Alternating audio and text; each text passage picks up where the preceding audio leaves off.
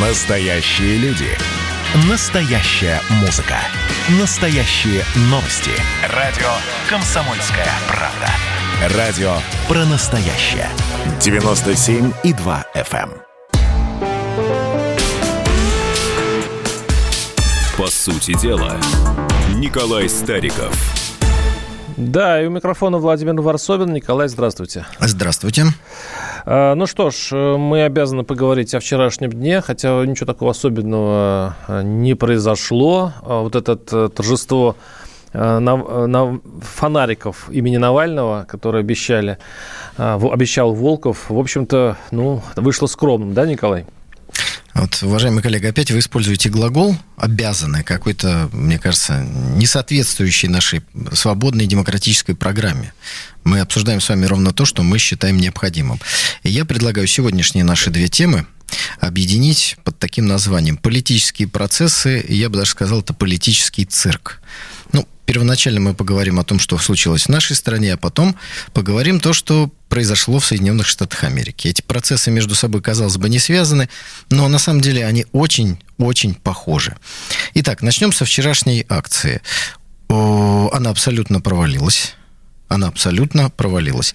Вы знаете, я предпочитаю следить за какими-то событиями такого вот псевдооппозиционного толка, потому что э, Навальный это, безусловно, не оппозиция, это иностранный агент. Вот за такими событиями лучше всего следить, наверное, в двух ипостасях. Первое, смотреть те источники информации, которые вы привыкли смотреть. У меня есть тоже такой список и смотреть ресурсы, которые обычно я не смотрю. То есть это вот такие прозападные, антироссийские, э, пронавальные, если хотите, потому что антироссийские ресурсы, как, например, «Медуза» есть такая.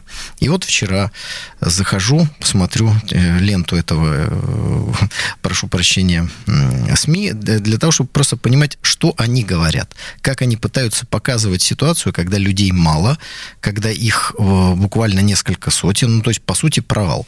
И вы знаете, пытаются что-то делать, но даже у них нет ни фотографий, ничего, чтобы как-то как-то повернуть, сказать, что людей много, что они поддерживают. И вот публикуют фотографию из Новосибирска. Значит, у кинотеатра «Победа» проходит акция. На этой акции стоят шесть человек и светят фонариками в небо. Подведем итог. То есть те, кто хотел бы рекламировать, позиционировать, говорить что-то очень хорошее про вот эти акции иностранных а, агентов внутри России, они не могут это сделать, потому что нет никакой фактуры для этого. Поэтому вынуждены, как говорится, публиковать хоть что-то. Николай, а почему вы вынуждены об этом говорить? Я специально это слово-то произнес. Обязаны.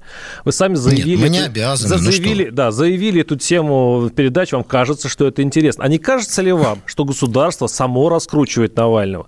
И вот э, этот сон критиков, которые кричат, ну вышли, господи, вышли там горстка людей две недели назад, там тысячи, по-моему, не было на Пушкинской площади, может быть, две. Что такого страшного случилось? Нет, нагнали ОМОН а, под а, камеры, давайте, значит, их мутузить, давайте их тащить э, в околоток. Сейчас вышли 20 человек, по, фо- по фонарикам посветили. Нет, сейчас все, конечно, топчутся. э, И слово Навальный. И, кстати говоря, Навальный должен вам доплачивать всем, потому что вы раскручиваете его имя, несмотря ни на что. Владимир, а, обожаю вашу позицию. Давайте так сказать, вот я буду э, гневно вас в чем-то обвинять, а вы должны будете передо мной оправдываться. Правда удобно? Вот смотрите, если мы с вами говорим о вчерашних протестах, вы говорите, ага, зачем вы о них говорите? Если я бы вам сегодня с утра предложил поговорить, например, о чем-то другом, об экономике, о статьях в иностранной э, англоязычной прессе, которая предлагает фактически объединиться англоязычному миру, за исключением Соединенных Штатов Америки. То есть все то, что подчиняется и так Елизавете II, сегодня предлагается как-то оформить уже в виде э, объединения. Вы бы мне что сказали? Вы бы сказали, ага, вы боитесь говорить об этом. Так Нет, что Николай, ваша, я предложил- ваша позиция абсолютно беспроигрышная. Но- встреча Путина с, э, с редакторами газет, в котором, кстати, был и Навальный, и все эта протестная активность, мы об этом поговорим, это намного интереснее.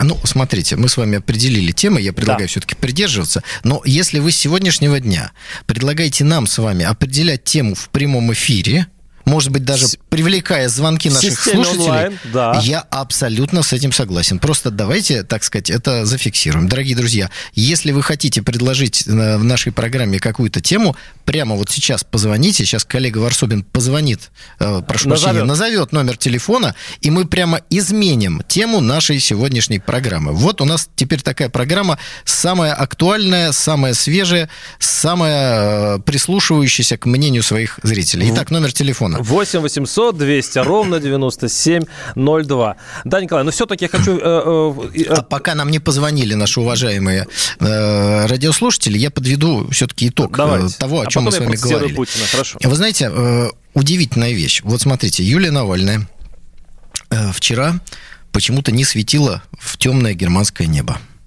Удивительное дело. Казалось бы, ну вот что жена для мужа много делает, это, как говорится, муж-жена одна сатана во всех смыслах, да, не только в отношении этой семьи. Улетела за границу, не пришла на суд. Ну что, сложно было выйти и фонариком посветить в германское небо, сфотографировать это все, выложить в инстаграмах всевозможных и сказать, я, я борюсь. Ничего подобного не происходит. А в Москве и Санкт-Петербурге, вы будете уже удивлены, проходит акция в поддержку Юлии Навальной. Девушки, взявшись за руки, стоят, их там чаем отпаивают, в том числе члены гвардии Захара Прилепина, бублики всякие раздают им. Ну, мы же к девушкам-то с уважением относимся, да, любим наших девушек. Даже если они э, временно занимаются чем-то тем, что с нашей точки зрения не стоило бы им делать. Вот они стоят, они выражают солидарность с Юлией Навальной. А сама Юлия Навальная солидарность со своим супругом выражать почему-то не хочет. Вот, смотрите. И после этого кто-то скажет, что акция удалась. Людей вышло мало, жена мужа не поддержала, улетела за границу, хотя могла бы полететь туда после того, как закончится его процесс. Вот теперь, мне кажется, тема точно исчерпана, и давайте примем звонок наших уважаемых радиослушателей. Ну, если они сейчас пока... Сейчас наши читатели Звоните, должны среагировать на ваш призыв. 8 800 200 ровно 9702. А я вот все-таки для этого... э, ну, надо все-таки послушать Владимира Путина, который выразил свою тоже точку зрения, может быть, не на, этот, не на эти фонарики, а на то, что он э, э, видел э, в Москве во время вот предыдущих событий. Я сейчас его процитирую. А, наша... Так... э, н- э, Наши оппоненты или потенциальные противники испокон веков, это всегда было со времен царя Гороха, говорит президент, в нашей новейшей истории, в более отдаленной в период подготовки и ведения Первой мировой войны, всегда опирались на людей очень амбициозных, жаждущих власти, всегда их использовали. Тут я замечаю, что э, Путин говорит о подготовке Первой мировой войне и явно говорит о Владимире Ленине, которого привезли в апломбированном вагоне немцы. Я думаю, это, в этом отсыл. И еще он э, говорит о том, что возникает накопленное раздражение, возникает недовольство, в том числе по отношению условий, в которых живут люди, уровнях своих доходов. И от этого, по мнению Владимира Путина, и пришли некоторые, некоторая часть протестующих на улице. То есть Путин признает, что здесь не сколько за Навального, а сколько из-за усталости от жизни. И Путин, правда, говорит о том, что это в связи с пандемией все это случилось. Ну, вот такая позиция у президента. 8 800 200 ровно 9702. У нас звонок, не расслышал. Алексей из Москвы. Алексей, слушаем вас. Здравствуйте. Алексей, здравствуйте. Здравствуйте. Вы предложили э, нам э, придумать тему. Да, для давайте, попробуем. Э, я предлагаю обсудить э, домашний арест Платошкина, который почему-то нигде не обсуждается. И Ну как же, нигде, как же нигде не обсуждается? Мы недели три назад в этой самой программе э, обсуждали... по моему настоянию, да. э, да, обсуждали арест э, Николая Николаевича Платошкина. Поэтому давайте мы сейчас как бы еще раз э, подведем черту по тем обсуждениям, которые у нас было, потому что ничего нового с того момента не произошло. Я считаю, что если к Николаю Николаевичу Платошкину есть претензии со стороны правоохранительных органов, они должны быть оформлены в виде э, уголовного дела, должен быть суд, и дальше в зависимости от решения суда должно быть либо в ту, либо в иную сторону. Мне кажется, что ситуация с Платошкиным, она несколько затянулась. Вот, собственно говоря, и все. Николай, а скажите, а вот можно, э, как вы считаете ли вы уместным, справедливым и вообще э, порядочным э, держать человека под домашним арестом в течение больше полугода за несколько сказанных слов. Вообще за то, что ты сказал где-то что-то, э, и, и за это тебя арестовывают. Мы находимся что? Уже в таком времени, когда за свои убеждения, за то, что ты хочешь э, для России добра, пусть в своем понимании этого слова, за это надо отсидеть? Смотрите, значит, э, есть такой критерий добра, он называется уголовно-процессуальный кодекс. Поэтому если какие-то высказывания или призывы противоречат уголовному кодексу с точки зрения правоохранительных органов, подождите, дай мне закончить, а тогда собственно говоря, э, и производятся определенные меры. Вот, вот и, и все. Поэтому есть претензии у правоохранительных органов.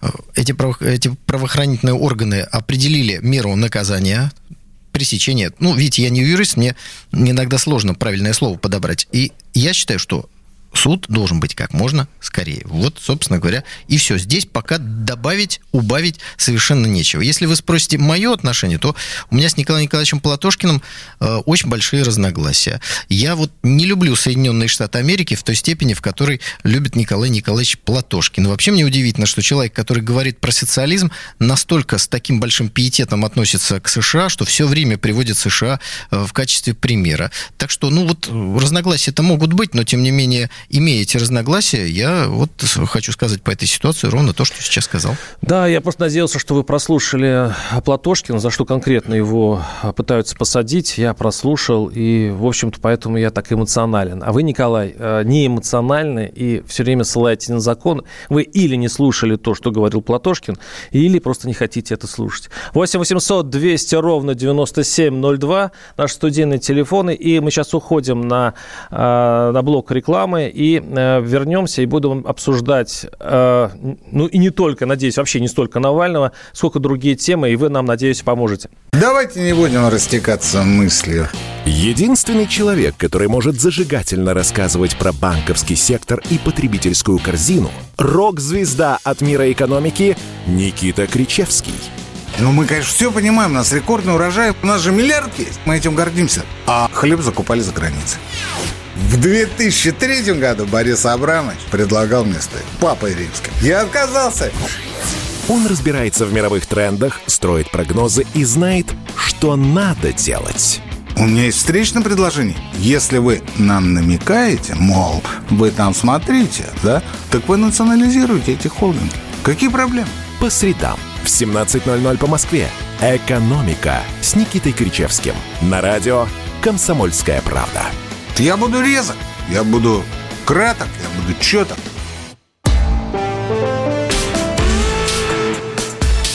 По сути дела, Николай Стариков – и у микрофона Владимир Варсобин. Напоминаю, наш... Владимир, э, да. прежде чем мы перейдем к следующей теме, я хотел бы все-таки подвести итог по предыдущей, потому Попробуйте. что мне не хватило несколько времени. Значит, завершая тему с Николаем Николаевичем Платошкиным и тему наших, как говорится, наши разногласия, как работа Владимира Ленина, хочу сказать, что э, я могу, конечно, понять его, ну, как говорится, определенный настрой, потому что он находится под домашним арестом, но все-таки я считаю те требования немедленного освобождения Навального, которые публиковались э, от имени Николая Николаевича Платошкина, меня, мягко говоря, удивляют. И я с этим никак согласиться не могу. Поэтому, когда я вижу, что те, кто прикрывается или, может быть, истинно верит, или еще, неважно как, но выступает под знаменами э, слова «социализм», под, знаменами СССР, э, под портретом Сталина, и одновременно с этим требует выпустить Навального, то есть поддерживает инструменты Запада по разрушению России, я с такими товарищами или господами вот соглашаться не могу. Это первое. Второе. Вы э, мастер, Владимир. Мастерство ваше заключается в том, что вы между делом пробрасываете такие вещи, которые должны ложиться на подкорку людей. Вот смотрите, что вы сказали перед тем, как перейти э, к вопросу о Платошкине. Вы сказали, немцы привезли Ленина. А, наконец-то вы вспомнили и, об этой фразе. Нет, я все ждал, я никогда об этом не забывал. Вот видите, какой вы молодец. Да, так вот давайте э, разберем ту ложь, которую вы сейчас э, произнесли. Подождите, Значит, ложь? А я вам объясню, да. Когда вы, вы говорите, как осторожнее что... со словами, Николай. Не-не-не, не волнуйтесь. У меня, как говорится, я за свои слова готов отвечать. Итак, Посмотрим. в чем лживость этого утверждения? В том, что, сказав, немцы привезли Ленина, вы создаете у слушателя, плохо знающего историю или знакомого верхами только с ней, о том, что вот немцы взяли Ленина и революционеров и из Швейцарии прям вот в Петроград доставили. И тут же возникает вот эта лживая информация, которая тиражируется уже на протяжении многих десятилетий, как будто Ленин немецкий шпион. Никогда в жизни, никогда Николай, Владимир Ильич чем Ленин... не так? И... Что не объясню, так? Опломбированный объясню. вагон был? А, Подождите. Был. Значит, вот, Владимир, вы думаете, э, Владимир Ильич Ленин стеснялся способа, с которым он э, приехал В чем в ложь, охваченную Николай? Вы, вы же сказали Россию? громкое слово. Дайте Вы- мне да, сказать. Да, давайте уж тогда Давайте скажу. опровергайте. Ага. Итак, значит, Ленин и революционеры сели на поезд в Швейцарии. Дальше они доехали до границы с Германией. В Германии всех революционеров э, поместили в опломбированный вагон. Так. В этот вагон был экстерриториальный. Дальше их привезли через территорию Германии, Так. и они сели на большой и красивый шведский паром в, э, в городе Травимюнде Ах, немецком. вот в чем и дело, на этом Николай. это еще а не то, все. что они проехали послушайте, по послушайте территории меня. воюющего, а, Послушайте воюющего меня. государства с Россией, вас это Послушайте не- меня. совершенно не напрягает. Значит, не- вы говорите, немцы привезли. Немцы дали возможность проехать через территорию Германии. Дальше. Революционеры на пароме доехали до Швеции. В Стокгольме у Ленина было несколько встреч. И вот дальше самое интересное. Э, Владимир Ильич и все революционеры пришли в российское посольство в Стокгольме, а я напомню вам, власть была временного правительства, и там получили деньги на проезд в Россию. То есть временное правительство купило Ленину и всем пассажирам этого самого парома билеты на проезд в Россию. Дальше они на поезде доехали до шведско-финской границы, а Финляндия тогда входила в состав Российской империи, после чего переехали, ну, грубо говоря, на санях на территорию Финляндии, сели на другой поезд и доехали до Петрограда. Вопрос, вы видите, какая, какой долгий был путь? Немцы были только на части этого пути. И никаких обязательств у Ленина перед этими самыми немцами не было. Поэтому не Почему надо... они, а почему они его пропустили? Потому что немцы считали, что приезд Ленина и революционеров усилит Германию. Но разгром Германии в 1918 году, потеря независимости, потеря территорий, изменение государственного строя и хаос на территории Германии показывают, что они горячо и э, очень круто просчитались. Вот теперь А вот, предлагаю а, а вот давайте теперь я снова процитирую Владимира Путина, который уж спорит, не я с вами спорю, а, пори- а спорит с вами Владимир Владимирович Путин, который говорит, что в период подготовки ведения Первой ми- мировой войны, это значит Германия, всегда опирались на людей очень амбициозных, Ленин, жаждущих власти, Ленин, всегда их использовали. Использовали ли их э, с помощью специальных договоров, там, э, их э, э, условия какие-то выдвигали там, э, неважно. Важно, что их использовали. Поэтому ничего такого, э, скажем, удивительного Владимир Путин не сказал. И во лжи, пожалуйста, обвинять нас, Владимир. Владимир Владимировичей, не Владимир, стоит. я все-таки хотел бы, чтобы вы свою позицию и свои слова отстаивали своими цитатами. Потому что вы сейчас повторяете самые плохие образцы позднего Советского Союза, когда все друг друга били по голове цитатами из Ленина. Вот вы пытаетесь сейчас э, притянуть цитату президента. Давайте мы Что, уж с вами подождите, нет, один я- на один. подождите, я просто уже испробовал все возможные логические способы вас убедить в том, что э, слово, э, что немцы привезли э, Ленина в опломбированном вагоне, имеет, Немцы имеет никуда большой Ленина смысл, когда, привезли. когда понимаешь, что э, по Нет. территории воюющего государства едет вагон с оппозиционерами, которые Так и скажите. пропускают. Так и скажите, какая что разница, Германия- Какая разница, Не- какая обслуживающая компания, там, а вот паром, подождите, не паром, подождите. это все уже, по-моему, совершеннейшие мелочи в политике. имеют возможность сами составить свое мнение. Вы давайте факты и скажите корректно. Корректно сказать следующее. Германия дала разрешение группе революционеров проехать в опломбированном вагоне через свою Николай, территорию. Точка. Блохоискательство – это Всё. хорошо. Блохоискательство, но это не очень эфирная вещь. 8 800 200 ровно 9702 наши студийные те- телефоны. Павел из Ставрополя. Павел, слушаю вас. Здравствуйте. Здравствуйте, Павел. Здравствуйте. Короче говоря, я вот, э, в общем, дедушка мой воевал в революции, довоевывал, слушай, Ленина дважды. И он, Ленин, говорил так, что социализм построим через 25 или через 50 лет, смотря по народу. А хотя у нас социализм построили уже в 1937 году. Хотя 1937 год был самый жестокий и самый такой кровавый для нашей страны. Вот. И еще теперь, значит, Ленин, какой бы он ни был там кровопивец, это самое, по зимнему дворцу стреляли холостыми. патронами выстрелил с пушки. Ну, коллега, я вас сейчас немножечко прерву, потому что вы, э, так сказать, немножко намешали тут исторических фактов. Первое, те цитаты, которые вы привели из Ленина, из, известны только вашему уважаемому деду и вам. Истории они неизвестны. Это первое. Второе, социализм был построен, как сказал товарищ Сталин, и я, например, с ним полностью согласен, к 30 1936 году. И это было зафиксировано в Конституции сталинской, которая была принята. То есть не в 1937, а в 1936. Это на самом деле важно, но не для нашей сегодняшней программы. А что касается выстрелов по Зимнему дворцу, то здесь, к сожалению, вы не правы. Значит, Аврора, она действительно стреляла холостыми, а вот некие субъекты и без команды, и я думаю, что это была самодеятельность на местах, из Петропавловской крепости выстрелили по Зимнему дворцу боевым. Вот это тоже исторический факт. Слава богу, разрушения были минимальны, потому что, видимо, те, кто стрелял по памятнику архитектуры, ну, были, наверное, не очень трезвые или не очень вменяемые и практически не попали. Николай, я все-таки э, призываю вернуться из истории в современность и э, поговорить так еще... Вы же у нас, подождите, вы обратились к нашим уважаемым слушателям, я вас горячо поддержал. У нас сегодня самая демократическая, самая, э, так сказать, организуемая народом программа. Все, как вы хотели, дорогой Владимир. Поэтому, пожалуйста, звонки, повинуюсь, темы, повинуюсь все, как, воле народа, все, как вы да. хотели. Да. 8 800 200 ровно 9702, но призываю наших слушателей все-таки поговорить о нашем скорбном житии. Э, Из Новосибирска Александр, слушаем вас, здравствуйте. Алло, здравствуйте. Меня зовут Александр из Новосибирска. Добрый из день, города, добрый заваленного снегом, мусором, грязью и тому подобное. Ну, как, как и вся остальная страна. А у меня вот такой вот вопрос. А почему вот вы все время говорите, что Навальный, он агент там американский, там немецкий, английский, какой там, скольки там он шпион разведок? А вы как это доказали? Где доказательства? Почему вот это, вы это утверждаете совершенно бездоказанно? Так же, как наше центральное телевидение, которое завралось уже до последнего. Ему вообще никто не, уже не верит. Ну, вы, пожалуйста, говорите за себя, уважаемый позвонивший новосибиржец. Пожалуйста, говорите за себя. Вопросов нет. Вы не смотрите центральное телевидение, вы ему не верите. Но телевидение смотрят, э, есть рейтинги и так далее и тому подобное. Значит, что касается э, агент, то я думаю, что мы еще увидим уголовные дела по этому вопросу. Это первое. Но вообще я мужчина взрослый. Если их нет, Надеюсь, значит, вы тоже. И поэтому вы понимаете, что если человек прилетает в Германию, и его начинают охранять 20 агентов германских спецслужб, вопрос, они зачем это делают?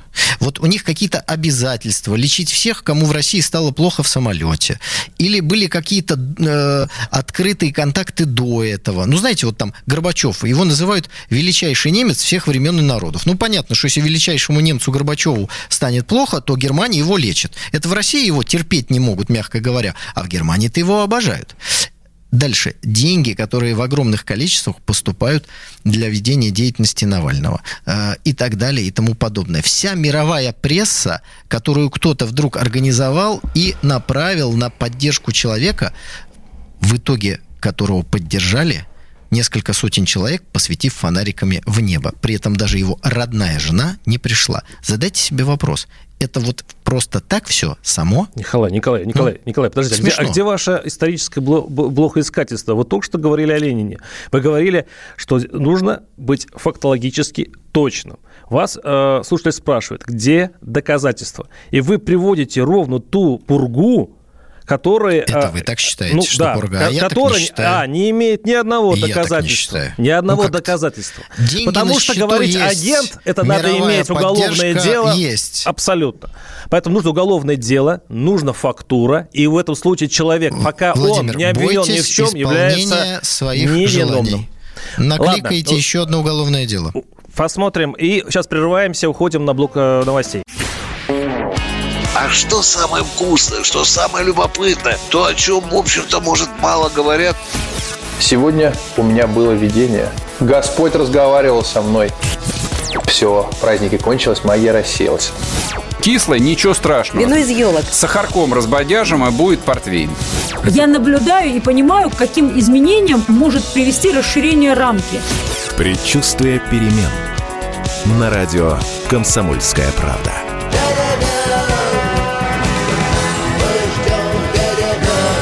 Но извините, пожалуйста, я понимаю, что действительно заниженная лексика не наш стиль.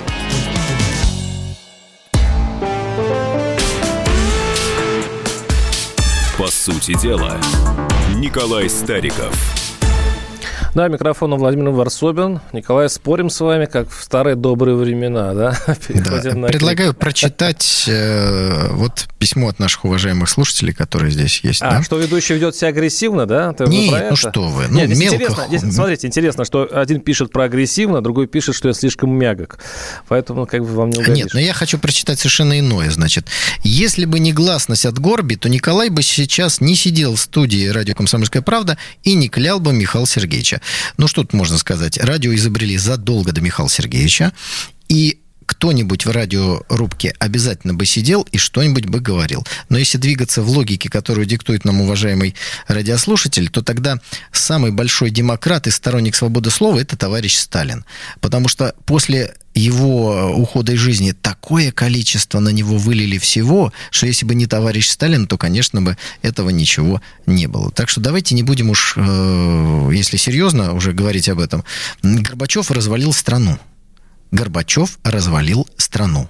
На нем кровь детей Донбасса, кровь погибших в Осетии, э, эко- экономика. На нем мои одноклассники, ушедшие из жизни, потому что наркотики появились в свободном доступе. Несколько моих э, одноклассников, ну, скажем, там, по, не только по классу, но по школе, погибли в бандитских разборках. Кто-то спился. Один э, одноклассник, Федор Морозов, уехал вместе со своими родителями в Грозный. Они почему-то решили поменять квартиру, я не знаю почему, из Санкт-Петербурга, ну, тогдашнего Ленинграда, в Грозный. И все, они исчезли. И вот э это все на совести Горбачева. А вы мне говорите, что самое главное, что можно кого-то ругать. Вон в Соединенных Штатах Америки уже никого ругать невозможно, если вы ругаете не того, кого надо ругать. Поэтому не путайте теплое с мягким. Горбачев предатель страны, и мерзавец. Николай, вот именно это, так его это, деятельности надо характеризовать в учебниках удобно, истории. Как это удобно, все повесить на одного человека. Вот все собрать, все, что не сложилось, все, что негативное было у вас в памяти, и сложить просто исторически на одного человека, у которого, кстати говоря, есть и свои плюсы.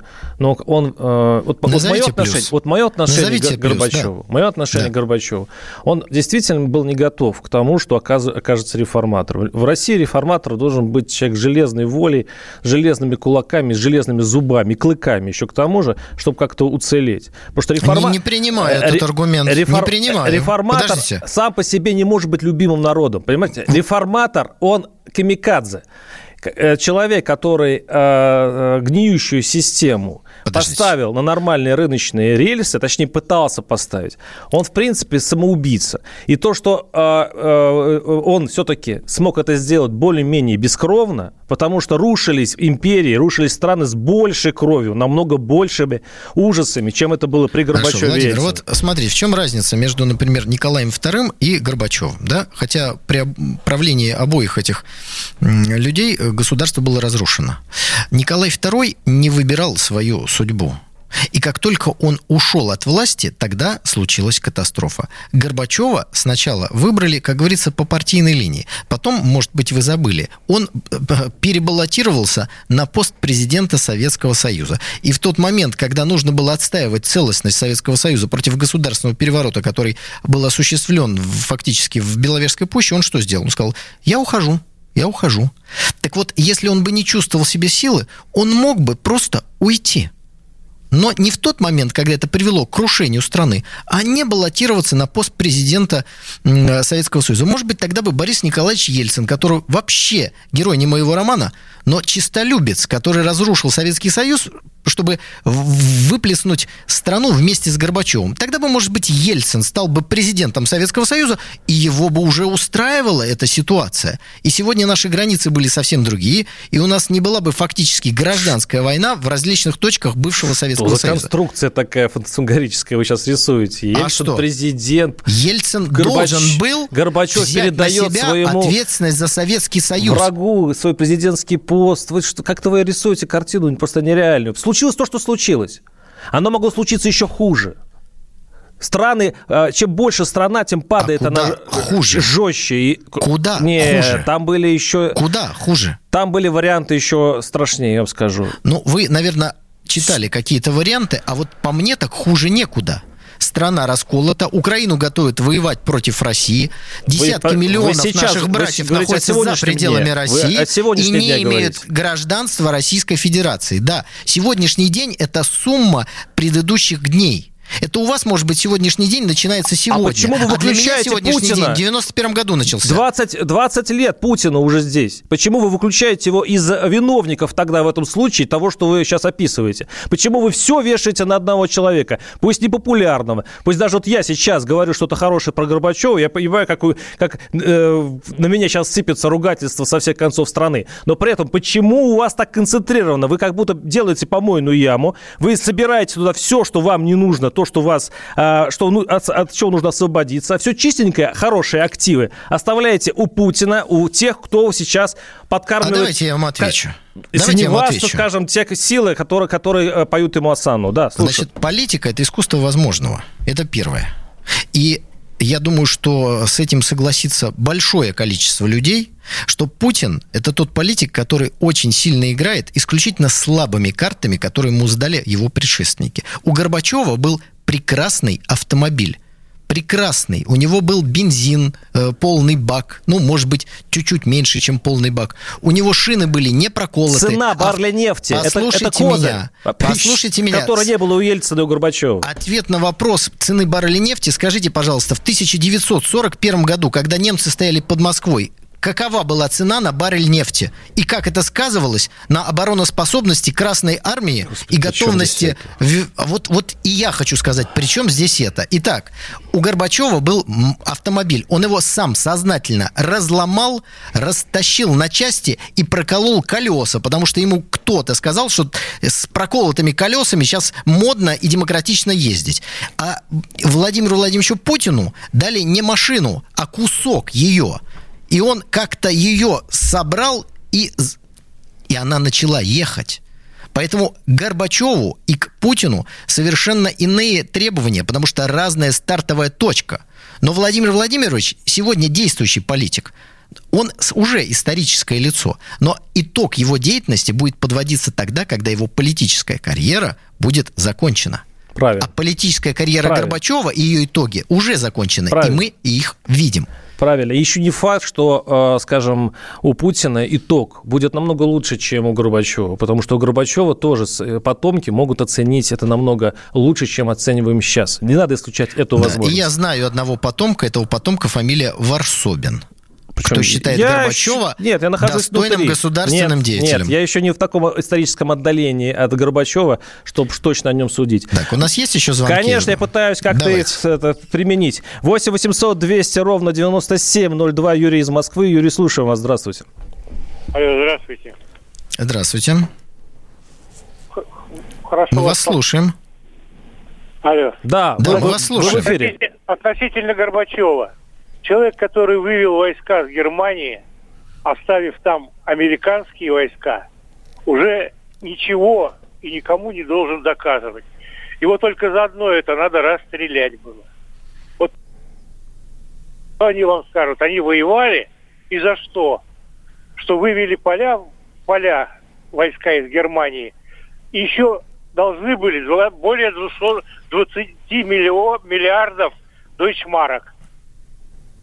Да, вы Николай, абсолютно комментируйте. правы. Ну, что, что тут говорить? Э, Извините, наше нахождение в Германии – это кровь наших солдат и дедов, наших офицеров и мирного населения, замученного нацистами. Мы имели полное право находиться на территории Германии. С этим никто не спорил, никто не оспаривал. Горбачев и Ельцин вывели войска оттуда. И вывели войска из всей Восточной Европы, где находиться мы точно так же имели полное право. Но для полноты картины, чтобы было понятно, чьим наследником является Горбачев, я вам скажу. Хрущев в 1954 году вывел советские войска с территории Китая.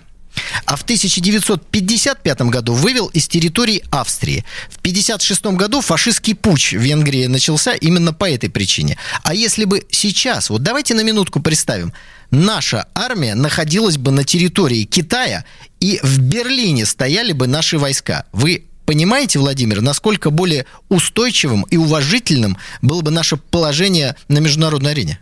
Ну, или вам это тоже непонятно? Наш слушатель пишет. Оплатить миллионы за наши войска нужно было вечно? Это один вопрос. А второй. А вы знаете, что Трамп мечтал? Трамп. Вы уважаете же Трампа, вот судя по нашим передачам? Я уважаю Мечтал- российских президентов ну, и все царей. равно, Николай, проскальзывало у вас уважение к Трампу, тем более по сравнению с Байденом. Ведь Трамп вообще мечтал вывести войска, американские войска из Афганистана и других Да стран. это глупость. Подождите, ну, Глупость для газетных заголовков. И логика была такая. Они за... а зачем мы будем за это платить?